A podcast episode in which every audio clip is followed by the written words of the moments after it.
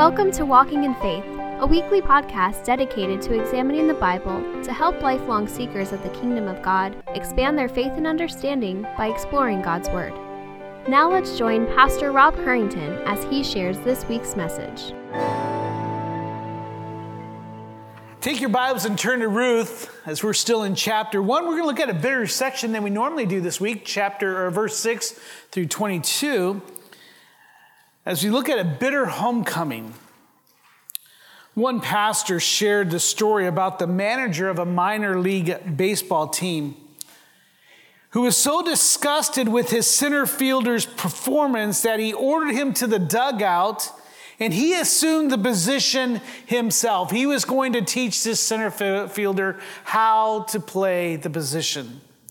The first ball that came into center field took a bad hop and it hit the manager in the mouth.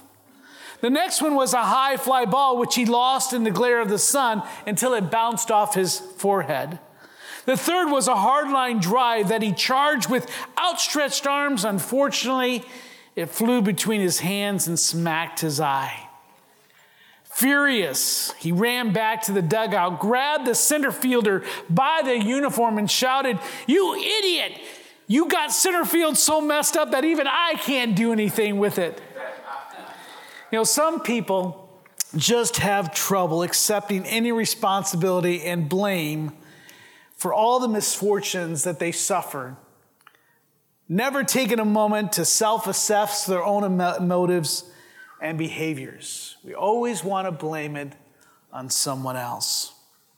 Last week, we considered the implications of God's sovereignty and human responsibility, that, that tension between, well, if God is sovereign, but does, does, does, human, you know, does humanity, do we, as humans, do we have responsibility, choices, or a free will? It begins with one Jewish family as we began in the prologue of, of uh, Ruth with one Jewish family uh, jumping out of the frying pan, we said, and right into the fire, causing them to experience great calamity and tragedy. In their desire to escape, to escape the calamity of a famine, uh, due to God's judgment on his people, they traveled to the wicked nation, the wicked land of Moab, only to find more tragedy that led to three widows as all three men died one after the other. We learn that even though God may bring trials in our lives, our decisions will have real world consequences, so they too work together. In today's passage, the author moves to the second and third scenes of this wonderful love story as the three widows find themselves destitute and faced with another decision that has life changing possibilities. So, with that, Ruth chapter 1, verse 6, the first few verses are going to be here on the monitor. The rest, I'm going to ask you to follow along in your word, in the word of God. So then she arose, the author writes, with her daughters in law to return from the country of Moab, for she had heard in the fields of Moab that the Lord had visited his people and given them food. So she set out for the place where she was with her two daughter in laws, and they went out the way to return to the land of Judah. Father, uh, give us wisdom and open our minds and hearts to receive this ancient text 4,000 plus years ago. Uh, help us to do the work of, of observing it. What is it that you're saying? Lord, what is this story telling us? And then to interpret it, what does the author mean by giving us? And then doing the work uh, along with the Holy Spirit of how we respond, how we are to apply this word. So we thank you for this book. We thank you for Ruth. We thank you for Naomi and how their story has been captured for all time, Lord, here in this little book that's for our benefit and for your glory. In your name we pray. Amen. Now, as the scene opens as the scene opens up in verse 6, we read that Naomi has been working as a field hand to feed her diminished family. She now has to go to work. Her, her husbands are dead. Her sons are dead. She's left with no husband. She has no other choice but to hire herself out as a regular field laborer, almost like a day laborer that you might see out today, just looking for work. That must have been very difficult for her, as that would have been hard, uh, hard, ba- or, uh, what's the word I'm looking here, is uh, been uh, ba- uh, backbreaking work, especially for a woman later in her years. I won't say about how old she was because there's some of you that might be there and you might take offense at it. But eventually, we know that as we get older, it gets harder to do types of work, especially out there bending around, picking up wheat, corn, so on and so forth. Eventually, though, word reaches her in Moab that Israel, Bethlehem, is no longer experiencing a, a famine. And she decides, well, you know what? This is a good time to go back home. So, packing up her belongings, she begins the trip back to Bethlehem with her daughter in laws in tow. Now, as we continue through this narrative, we're going to witness the dialogue between the three of them. Last week it was, it was all just a prologue, there was no conversation. Today we're going to see some interaction between the three. Look with me in verse 10. As they're traveling here, they stop for a moment. Naomi turns and says to her two daughters in law, Go return each of you to her mother's house. And may the Lord deal kindly with you as you have dealt with the dead and with me, that the Lord may grant that the Lord grant that you may find rest. Each of you in the house of her husband. Then she kissed them, and they lifted up their voice, and they wept. And they said to her, No, we will return with you to your people. Now, Naomi is expressing her concern for her daughter in laws by demanding that they return to their families in Moab. She acknowledges their kindness to her in dealing with her and helping her along in dealing with the deaths of her husbands. And she prays that God will show them the same kindness that they showed to her. She conveys her wishes that they may find comfort in finding a husband there in the land of Moab, and she kisses them goodbye. But as we read in tears, they reply instead that they desire to continue with her to Israel. And that would be normal. I think most daughter in laws would think of that type of thing. However, Naomi, as we continue to read, is in no mood for their emotional pleas. In response, she's going to list three reasonable arguments or three arguments based on reason of why they should not follow her to Bethlehem, why they should go back into their father's house so that they can be taken care of. Their fathers can continue taking care of them until they can find new husbands. We see this in verse 11, the first argument. Naomi says, Turn back, my daughters. Why will you go with me? How have I yet sons in my womb that they may become your husbands? This argument is based on the fact that she only had two sons. There's not a third one or a fourth one lying in wait. Now that they are both dead, they have no brothers for them to marry. As we think of in that culture, it was common that if, if, if, a, if, a, if a brother died, then if he had a single brother, they would then marry the widow. That seems odd to you and I, but that was the normal back then. She says, I have no more sons to give you. There's no one else for you to marry. Go back and find a husband in Moab. But then the second argument is found in verse 12 as we go on. She goes again, Turn back, my daughters, go your way, for I am too old to have a husband. If I should say I have hope, even I should have a husband and a night and should bear sons, would you wait therefore until I've gone? In other words, she's going back to that Levirate marriage that we just talked about. In those days, a husband would, or a wife or a widow would wait for a brother. However, she says, I don't have one. And perchance, if I were to find a husband at my age back in Bethlehem and we were getting married and I were to have a son, are you going to wait until he grows up? To be of age to marry him, you yourself would be an old woman. Are you really going to do that? And obviously, rhetorically, we would say, well, no. But then the third argument is found in verse 13. Would you therefore refrain from marrying? Simply, are you going to be single the rest of your life? Is that the life you want? Again, as you might recall, life was not easy in those days for women, especially for a single woman or a widow. They would be left to the kindness of any surviving parent or sibling to take care of them, which Naomi had none. All they had was Naomi. Naomi has no one. She herself is left destitute and in poverty and is going to have to rely on the kindness of the family that she deserted and ran away from, remember, 10 years earlier. She ends her argument, though, with an accusation against God. Look with me in the next verse. No, my daughters, for it is exceedingly bitter to me for your sake that the hand of the Lord has gone out against me. As she looks at her circumstances, as she looks at her life, as she looks at her prospects, she says it is God's fault. She's like the manager accusing the center fielder of messing everything up. God has messed my life up. I have nothing for you. I am not worth following. I have nothing more to give you. In other words, she wants them to experience a better life than she had. So there is a sense that she has a concern for them, she has a kindness for them. Dr. J. Vernon McGee writes that Naomi warns them that they have no prospects in following her, only perpetual widowhood and poverty for them because she's lost all her property. Her, her husband left his lands. He died. He left no heir that now goes to someone nearer to him. In those days, the women could not inherit the property. In verse 14, the two ladies make their choice after listening to these three arguments, these two reasonable arguments. Then they lifted up their voices and they wept again, and Orpah kissed her mother in law, but Ruth clung to her.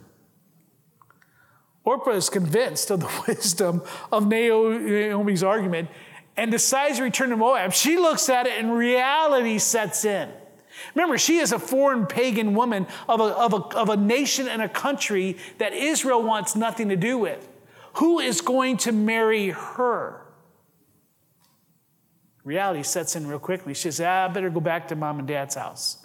At least there they'll take care of me. At least there maybe I'll find someone who'll be willing to marry me. But Ruth refuses to go back. Now the dialogue now turns to just these two women in verse 15 as we get kind of the same scene a little bit different. As Naomi makes one last plea for Ruth. She said, See, your sister in law has gone back to her people and to her gods. Return after your sister in law. She makes one last plea. However, sometimes I'm struck by that and what she's really saying to Ruth. She's telling Ruth, go back to your family, but also to your gods. Remember, she already said God has been heavy towards her, God hasn't treated her well.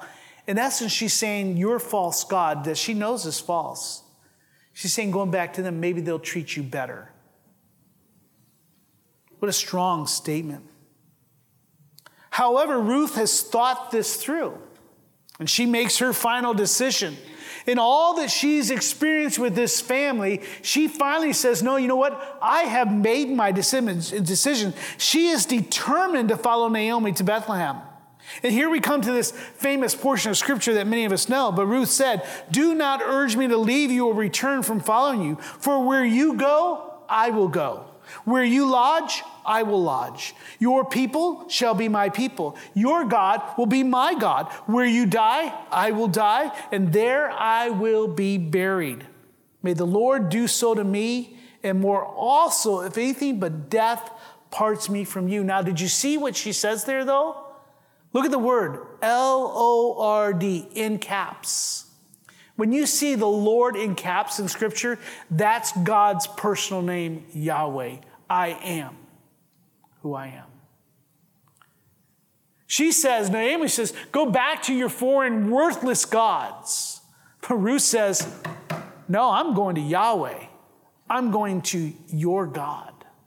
This is a moment that we should not pass over too quickly. We're going to speak about it a little bit more. Ruth makes seven bold and courageous promises in this passage. I'll go where you go. I'll live where you live. I'll die where you die. I'll be buried where you are buried. Your God will be my God. Seven bold and courageous statements for this foreign woman. She doesn't know what waits her in Bethlehem. In summary, she reiterates her desire to follow Naomi without any reservation, no mental reservation. She is going for it. No matter the circumstances or consequences, she is going to follow her to Bethlehem. Her God is going to be her God. Now, as we continue to verse 18, we come now to the next scene that takes place in Bethlehem. So now we are in Bethlehem. They finally arrived. And as we come to verse 18, it says, And when Naomi saw that she was determined to go with her, she said no more. So the two of them went on until they came to Bethlehem. And when they came to Bethlehem, the whole town was stirred. That, that means uh, stirred kinds means excited. They were brought into commotion because of them. And the women of the village questioned, Is this Naomi? You can hear the spattering and the whispers. Who is that Naomi? Naomi's back. She's returning. Remember, she's been gone 10 years ago. She escaped. She left everything with her family to go to Moab. Now, the absence of 10 years must have taken a toll on Naomi. That family and friends almost didn't recognize her. I think, as we're going to see, is that the death of her three, uh, or her husband and her two children, has paid a heavy toll on her life. They didn't recognize her. We all know that. We see people. You think of the presidency. Have you ever taken a moment to look at uh, a president when he's, when he's first um, elected, and then if they do four or even eight years, the difference between the two? I mean, I remember, uh, I think the first one I ever noticed this was uh, the second Bush, George W. I mean, just night and day, the toil that life takes on a person. And sometimes you can see that in people's lives, right? You can tell those who had had more difficult lives than others. Most likely, they had assumed that they would never see her again after such a long absence. Remember, they were going to sojourn. They were just intending to be there for a little bit, but they put down roots. In addition, they notice that she's alone without her husband and her two sons. And the only one that's with her is this foreign woman that's tagging along. As we come to verse 20, we read Naomi's reply, and this is so important. And she said to them in response and reply to, Is this Naomi? What's going on here? She says, Do not call me Naomi. Remember, what does Naomi meant? It means sweet delight, it means uh, uh, pleasant. She says, Call me Mara. For the Almighty has dealt very bitterly with me. Maybe now it makes sense what I, we had you read earlier about the waters being called Mar. They were bitter. But then God threw in a log and called it sweet. Here we see the opposite. That which was sweet is now bitter. Her spirit is bitter. But look at what says here again. Why is she bitter? Again, I went away, for the, for the Almighty has dealt very bitterly with me. I went away full, and the Lord has brought me back what? Empty.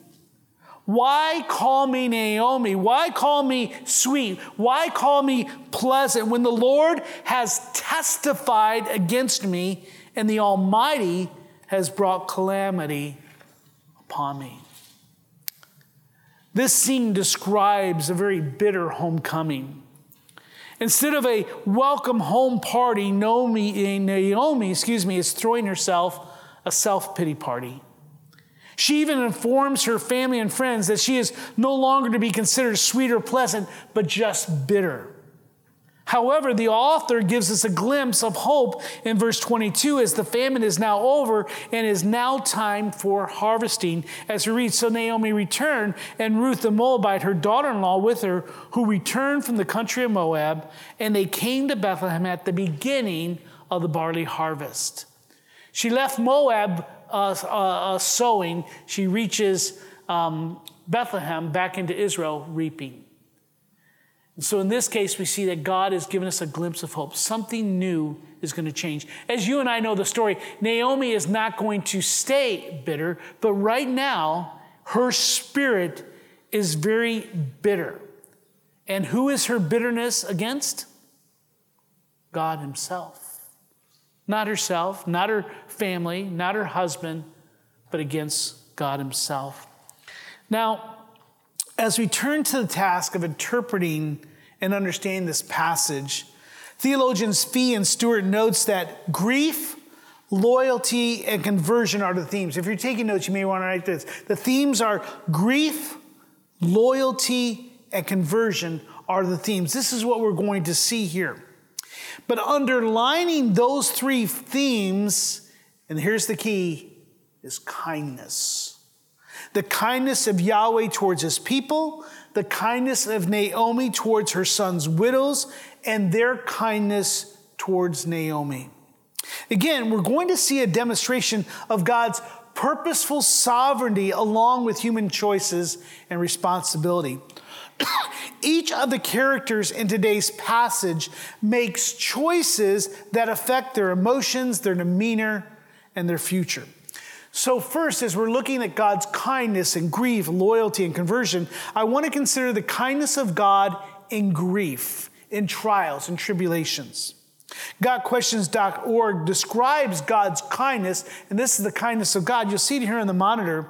Is God's covenant relationship with his people results in his loyal love and faithfulness. We see that word hesed. That's the Hebrew word. Now, before we go on too much, I want to just say something about that word. That word hesed is not a word that to us we we interpret or translate that word into kindness. However, the English word kindness does not capture all that the Hebrew says of this word.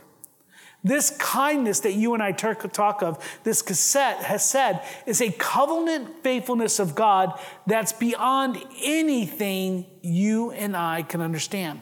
So, with that, he says, even when his people are unfaithful to him, God is hesed, God is kind. He is loving.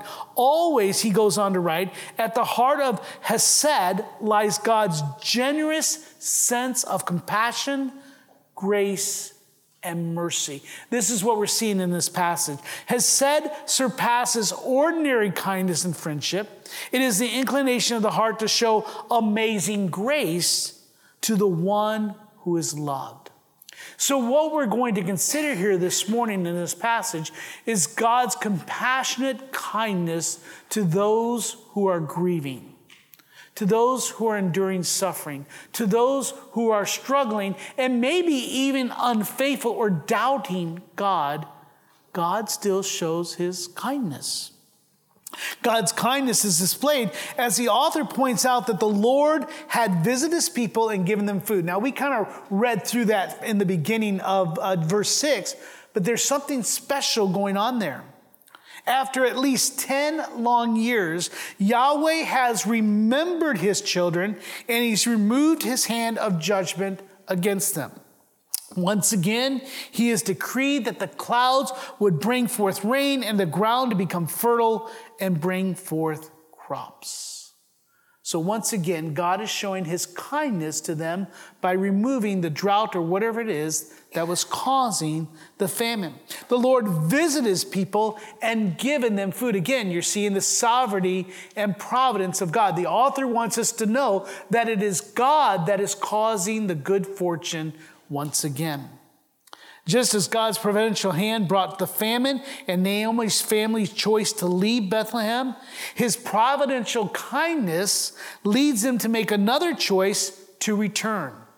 What is interesting is how this kindness brings different responses and choices from the main characters.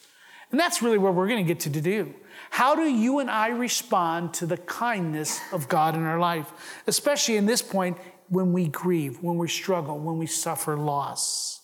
It's very clear that Naomi is still struggling with grief at the loss of her husband and sons. I mean, that would be terrible, all three together. She describes herself as empty. And I can understand this. We had this in our own family. We lost three members of our family one year after another. And it was difficult. I know it was difficult for my mother uh, for she was a caregiver for two of them.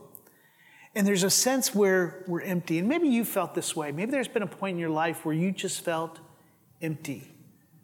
Maybe it's the grief of loss of a loved one. Uh, maybe it's suffering through a physical ailment. Maybe it's just a financial thing. You just say, I just don't have anything else to give. We get that way in our marriages, right? In our relationships. You know, where a wife will come or a husband will say, I just don't have anything else to give. I am worn out. If you are a mother of toddlers and younger, you understand this feeling of being empty. I just don't have anything else to give. This is Naomi. I think in a lot of ways she's going home to die. She doesn't have much prospects. Marriage, it's probably out of the question. All she could be is a day laborer at best, but eventually then she's just going to live. I don't know if you've ever been to that place. I pray that you haven't. But grieving is part of natural part of life. She's lost everything family, home. She's even lost hope. I mean, how bad does it have to get before you're accusing God of just picking on you? It's essentially what she's doing. She went out full, but she came back with nothing but one widowed foreign woman to worry about. I think it's one reason why she didn't want them to come with her. Just give her one other person. All she wants to deal with is herself. I think all of us would join her in this grief if we were suffering through it. However, what is troubling again is her accusations against God. Instead of accepting responsibility for her choices and for her husband's choices in leaving, she chooses instead to blame God, just like many of us many times. You have noticed in verse 20 and 21 that she alternated, or alter, uh, she alternated between the words Almighty and Lord. Look again, go back to verse 20, would you with, with me? She said to him, Do not call me Naomi, call me Mara, for the Almighty has dealt very bitterly with me. I went away full, and the Lord has brought me back empty. Why call me Naomi when the Lord has testified against me and the Almighty has brought calamity? So it's Almighty, Lord, Lord, Almighty. That's important. As you can see, she levels four accusations that she, she, levels against God. She refers both to the Almighty, which is title, it's El Shaddai, it's a title of being Lord, but then also she uses Lord, capital, as his personal name. In using Almighty, she emphasizes his power to do as he pleases. He is the king. He is, you know, he is sovereign. He, he's done these things. He's the Almighty. There's nothing I can do to stop him. But then she refers to his name to make it personal as a relationship. As the Almighty, He dealt bitterly, bitterly, bitterly with her by causing her to suffer and as Yahweh, her covenant God, he has taken away her husband and he judged her. So, this is something that she's taking very, very personally. This is changing her whole mindset, and the bitterness is just growing. And along with bitterness, what comes is rage, right? Malice, anger. Her bitterness leads her to deny God's goodness and kindness. She puts all the blame for her circumstances and consequences at the foot of God. If God is sovereign, then everything is his fault. She's so focused on her pain that she's blinded to the kindness of God in bringing about circumstances in which she could return home, as well as the friendship and loyalty of Ruth. Unfortunately, we are so much like her in our response to God's kindness even in grief. We so often look at what we've lost, not realizing what God has given us. You know, there's that old hymn, Count Your Blessings, Name Them One by One. Aren't we people so many times that we always see the bad side of life and not the good side? We do that many times. We look at what we don't have instead of looking at what we do have. And we deny the goodness and kindness of God. Like Adam and Eve or Eve, we doubt his character. What she is missing, as you'll see here in the monitor, is that God's kindness is meant to lead us to repentance. Say it again, it comes from Romans. God's kindness is meant to lead us to repentance. But we are so blinded by God's kindness and goodness to us that we don't see that. Instead of repenting of her decision to leave Bethlehem in the first place, and by the way, that decision was a wrong decision. They were to stay in the land. That's what they were commanded to do. However, Elimelech led her and his family out of it. And instead of repenting of that, their lack of faith in God's providence, she doubles down by, by blaming God for, his mis, for her misfortunes. And it is true, Yahweh was judging and testing his people through the famine. But they were also responsible for the choices they made, just as you and I. And so when God gives us kindness, even in our grief, we are to see the kindness of God, and that's to bring us back. Many times when I do funerals, that's one of the things I point out. As many times when we suffer death or we suffer some type of medical issue or something, we start to grieve and we forget the kindness and goodness of God. We wonder where was God? Kind of like Mary and Martha when it came to Lazarus and he died. And remember, the charge was against Jesus is why did you wait so long? If you would have been here, you could have healed Lazarus from his uh, sickness, from his illness. She blamed God, but we cannot. God's kindness is to us even in our grief.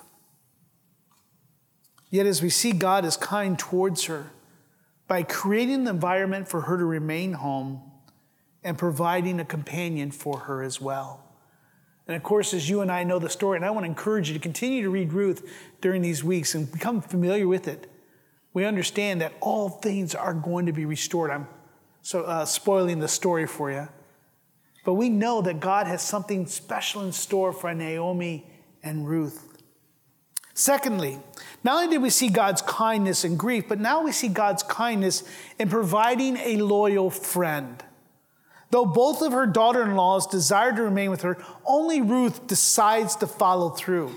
Naomi may feel empty, but Ruth will fill a big void, especially as we move through the story. Now, could you imagine? As she is standing there with, with Naomi, and Naomi is telling everyone, I went away full, but now I'm empty. You could have said, you could see Ruth saying, well, What am I, chopped liver? You know, I'm right here, and you at least have me. But Ruth is just loyal to her. We don't know, I don't understand. I don't know how long she was her daughter in law. We don't know how long during those 10 years they were married and she served with Naomi and lived with Naomi. But Ruth is someone who is super loyal. Many of us can testify to the importance of good friends. King Solomon writes in Proverbs 18, you see it here on the monitor, a man of many companions may come to ruin, but there is a friend who sticks closer than a brother. Maybe you have someone in your life that's like that, someone that you've known maybe since grade school or uh, high school, whatever, and that friend is close. Maybe they're just someone new, but there's someone you know that they're just with you through thick and thin. They give you good counsel, they support you. If you don't have a friend like that, Lord, I pray that you find a friend like that. If you need one, come to me. I'll be a friend like that. There's something important about that type of friend. And that's God's kindness by putting people in our lives. And sometimes we think, boy, you know, who are these people? You know, you're not here, by the way, by coincidence or accidents. God has given each and every one of you to us. We were created, listen to this, we were created, intended to be together and serve together here at OVBC. I'm thankful for all, I'm thankful for all of you. Many times we think, well, uh, it's always a coincidence that I'm married to this woman. No, God created you for that spouse, particularly. That who's God designed you for. And so we need to realize that God has given each of us friends. He has given us uh, people who we can do life with. As we shared last week, Ruth's name means friendship. I mean, she's the perfect person. She is named perfectly for this time. And she lived up to it. As we read earlier, Ruth made seven declarations, seven promises to Naomi to prove her loyal friendship. Boy, if we could just have someone who says something like that to us, would that not absolve some of the, or dissolve, I should say, some of the bitterness that resides in our hearts? This friendship pre-shadows the friendship of David and Jonathan, Jesus and his disciples, Paul and Timothy. And of course, as you see on the monitor, Jesus is the greatest example as he was accused of being a friend of sinners. This is Jesus. He's a loyal friend. This is the kindness of God who gives us a friend even though we have rebelled against him. One of the wonderful truths that we can count on when it comes to God's kindness is his loyalty to keeping his promises even when we do not. Scripture declares that he who calls you is faithful, he will surely do it. The Lord is faithful. He will establish you and guard you against the evil one. If we confess our sins, He is faithful and just forgive us our sins and to cleanse us from all unrighteousness. This is what you and I need. We need a loyal friend, and in God's kindness, He has given us Jesus Christ, His own Son. And then He's uh, sprinkled throughout our lives men and women who have done that as well, and calls us to be, by the way, that type of loyal friend. Not a friend, what's that, what's that phrase? A friend, weather good weather friend, whatever. Fair weather friend. We've all had men, people like that in our lives. But we need people who will speak the truth to us, who are willing to slap us in the face if we need to. Now, don't go doing that, at least not here in church. And don't let it cause bitterness in your life. Take it. You might need it, you might deserve it. I don't know. But we need a loyal friend. And God's kindness is to provide that. His loyalty, as we speak of Jesus Christ, is based on his character, speaking of God. God's loyalty, his kindness is based on his character, as Paul writes to Timothy. If we are faithless, he remains faithful, for he cannot deny himself, as we talked about kindness. That is who God is. Thirdly, we see God's kindness not only through our grief, not only through loyalty, but here's the passage, and here's the point that we see here in this passage is God's kindness through the conversion of Ruth. Something special is happening here in this verse. Her loyalty to Naomi is based on her faith in the God of Naomi. Now, Naomi looks like she's ready to walk away from Yahweh, but Ruth is running to God. She's running away from the gods of Moab. They know, though Naomi, I don't know why I'm having trouble saying that word. That's going to be tough because the whole book, Naomi's in it. they had to get this down. They know, no, though she may have forgotten the goodness and kindness of Yahweh, somehow Ruth has found it. She has discovered the wonderful kindness of the Almighty Lord of Lords. We are not told how this came to be, but it's clear that in this conversation that Ruth has no desire to return to the false gods of her fathers. You can see the lack of faith in Naomi as she urges them to go back to that nation. And you have to remember that nation worshiped Chemosh. He's the chief Moabite, Moabite deity who required child sacrifice. That's who Naomi was sending those women back to. Ruth's decision to convert to Yahweh is obvious in verse 16. You'll see it here in the monitor. Naomi tried to convince her of the folly of following her to Israel. But she warns them she has no home, no lands, no prospects. She cautions her that no one from Israel will marry her as she is a foreigner. foreigner. However, like Rahab, the harlot from Judges, she chooses a side with the God of Israel. She says, Where you go, I will go. Where you lodge, I will lodge. Your people shall be my people. Your God will be my God. Amen? Now, I love that phrase because it echoes back to God's kindness to, to, to us, who says, You shall be my people, and I shall be your God, as we read in Revelation, and the promise that he had given to the covenant of Israel. This shows conversion. This shows an enlightening of the mind, an opening of the heart. As he says, I'm going to abandon everything to follow you. You see, she has chosen to follow God. She has counted the cost and says, Yes, I may have more opportunities in Moab going to my father's house to live. I could maybe get remarried there and have children. I may have to give the first one up to God and kill it, but all right, I'll have another one. I know that sounds silly, but that's the society in that day. But he says, No, I'll follow you. I know you have no lands. I know you have no prospects to be remarried. And I know that I'll probably be single the rest of my life. But I'm willing to go and die and be buried with you. We'll die together. She's counted the costs and says, I'm going to follow Yahweh. What a beautiful picture of God's kindness in accepting the desire of a pagan worshiper, a foreign, I should say, a former pagan worshiper. Like the wind that Jesus speaks of in John 3, the Holy Spirit removed, moved within her heart to choose God. In doing so, she found the acceptance of God, an eternal inheritance into the kingdom of God, as you and I have. And eventually, as you and I would know, she would give birth to the grandfather of King David and would be one of the ancestors of Jesus Christ, as we see in Matthew. A woman with no prospects, no home, and no hope is one of the great, great, great, great grandmothers of Jesus Christ. Why? Because in the midst of the circumstances and the consequences of others, she chose to accept and believe in Yahweh. You see God's kindness in grief, God's kindness in loyalty, and God's kindness in the conversion of a Gentile woman. Now, there are several things that we should apply from this passage. First, you and I should bask in the kindness of God towards his children.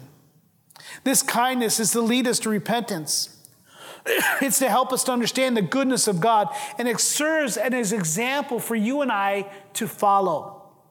The apostle calls us to put on kindness and brotherly affection. Barry Webb writes here, writes here on the monitor. He didn't write it on our monitor, I did that, but he does write to put on kindness is to clothe. I just want to make sure we're all clear. Barry Webb writes that to put on kindness is to clothe ourselves with the very character of God Himself. And that's what Scripture tells us. It tells us to put on kindness. That's to be a, a mark of the fruit of the Spirit.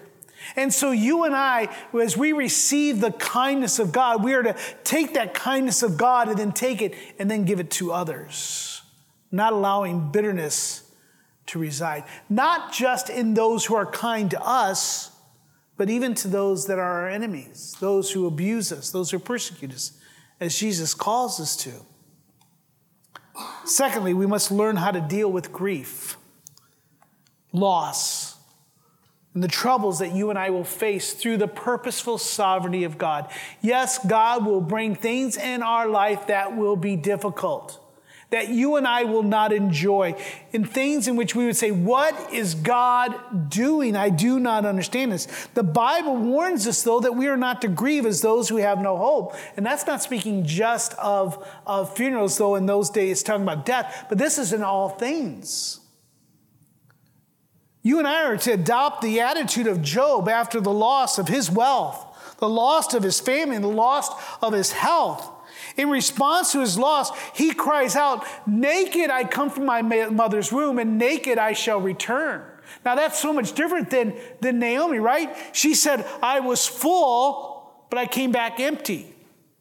Job, who lived well before she did, says, No, I came in this world empty. Whatever I gain, I kind of lost because I know that I'm going to return empty. The Lord gave, the Lord has taken away. Read the rest with me. Blessed be the name of the Lord. In all this, Job did not sin or charge God with his wrong. So, Job, as you may know, let me just spend a moment. I know I'm going a little bit longer here than normal, but don't look at the clock. Put your phones away. Now, I forgot what I was going to say. So, now it's going to take me a few moments just to gather that thought. Is that Job found himself in a cosmic battle supernatural between God and Satan. He's the man in the middle who has no idea what's going on. He was a rich man by all standards, lost everything in the span of probably less than an hour, if we read the story literally, which we should. No reason not to. This is a man who understood the sovereignty of God, and this is what God has done to me, but he still recognized that his choice mattered. And his choice was to say, Blessed be the name Lord. What was his wife's choice? Curse God and die, you old man.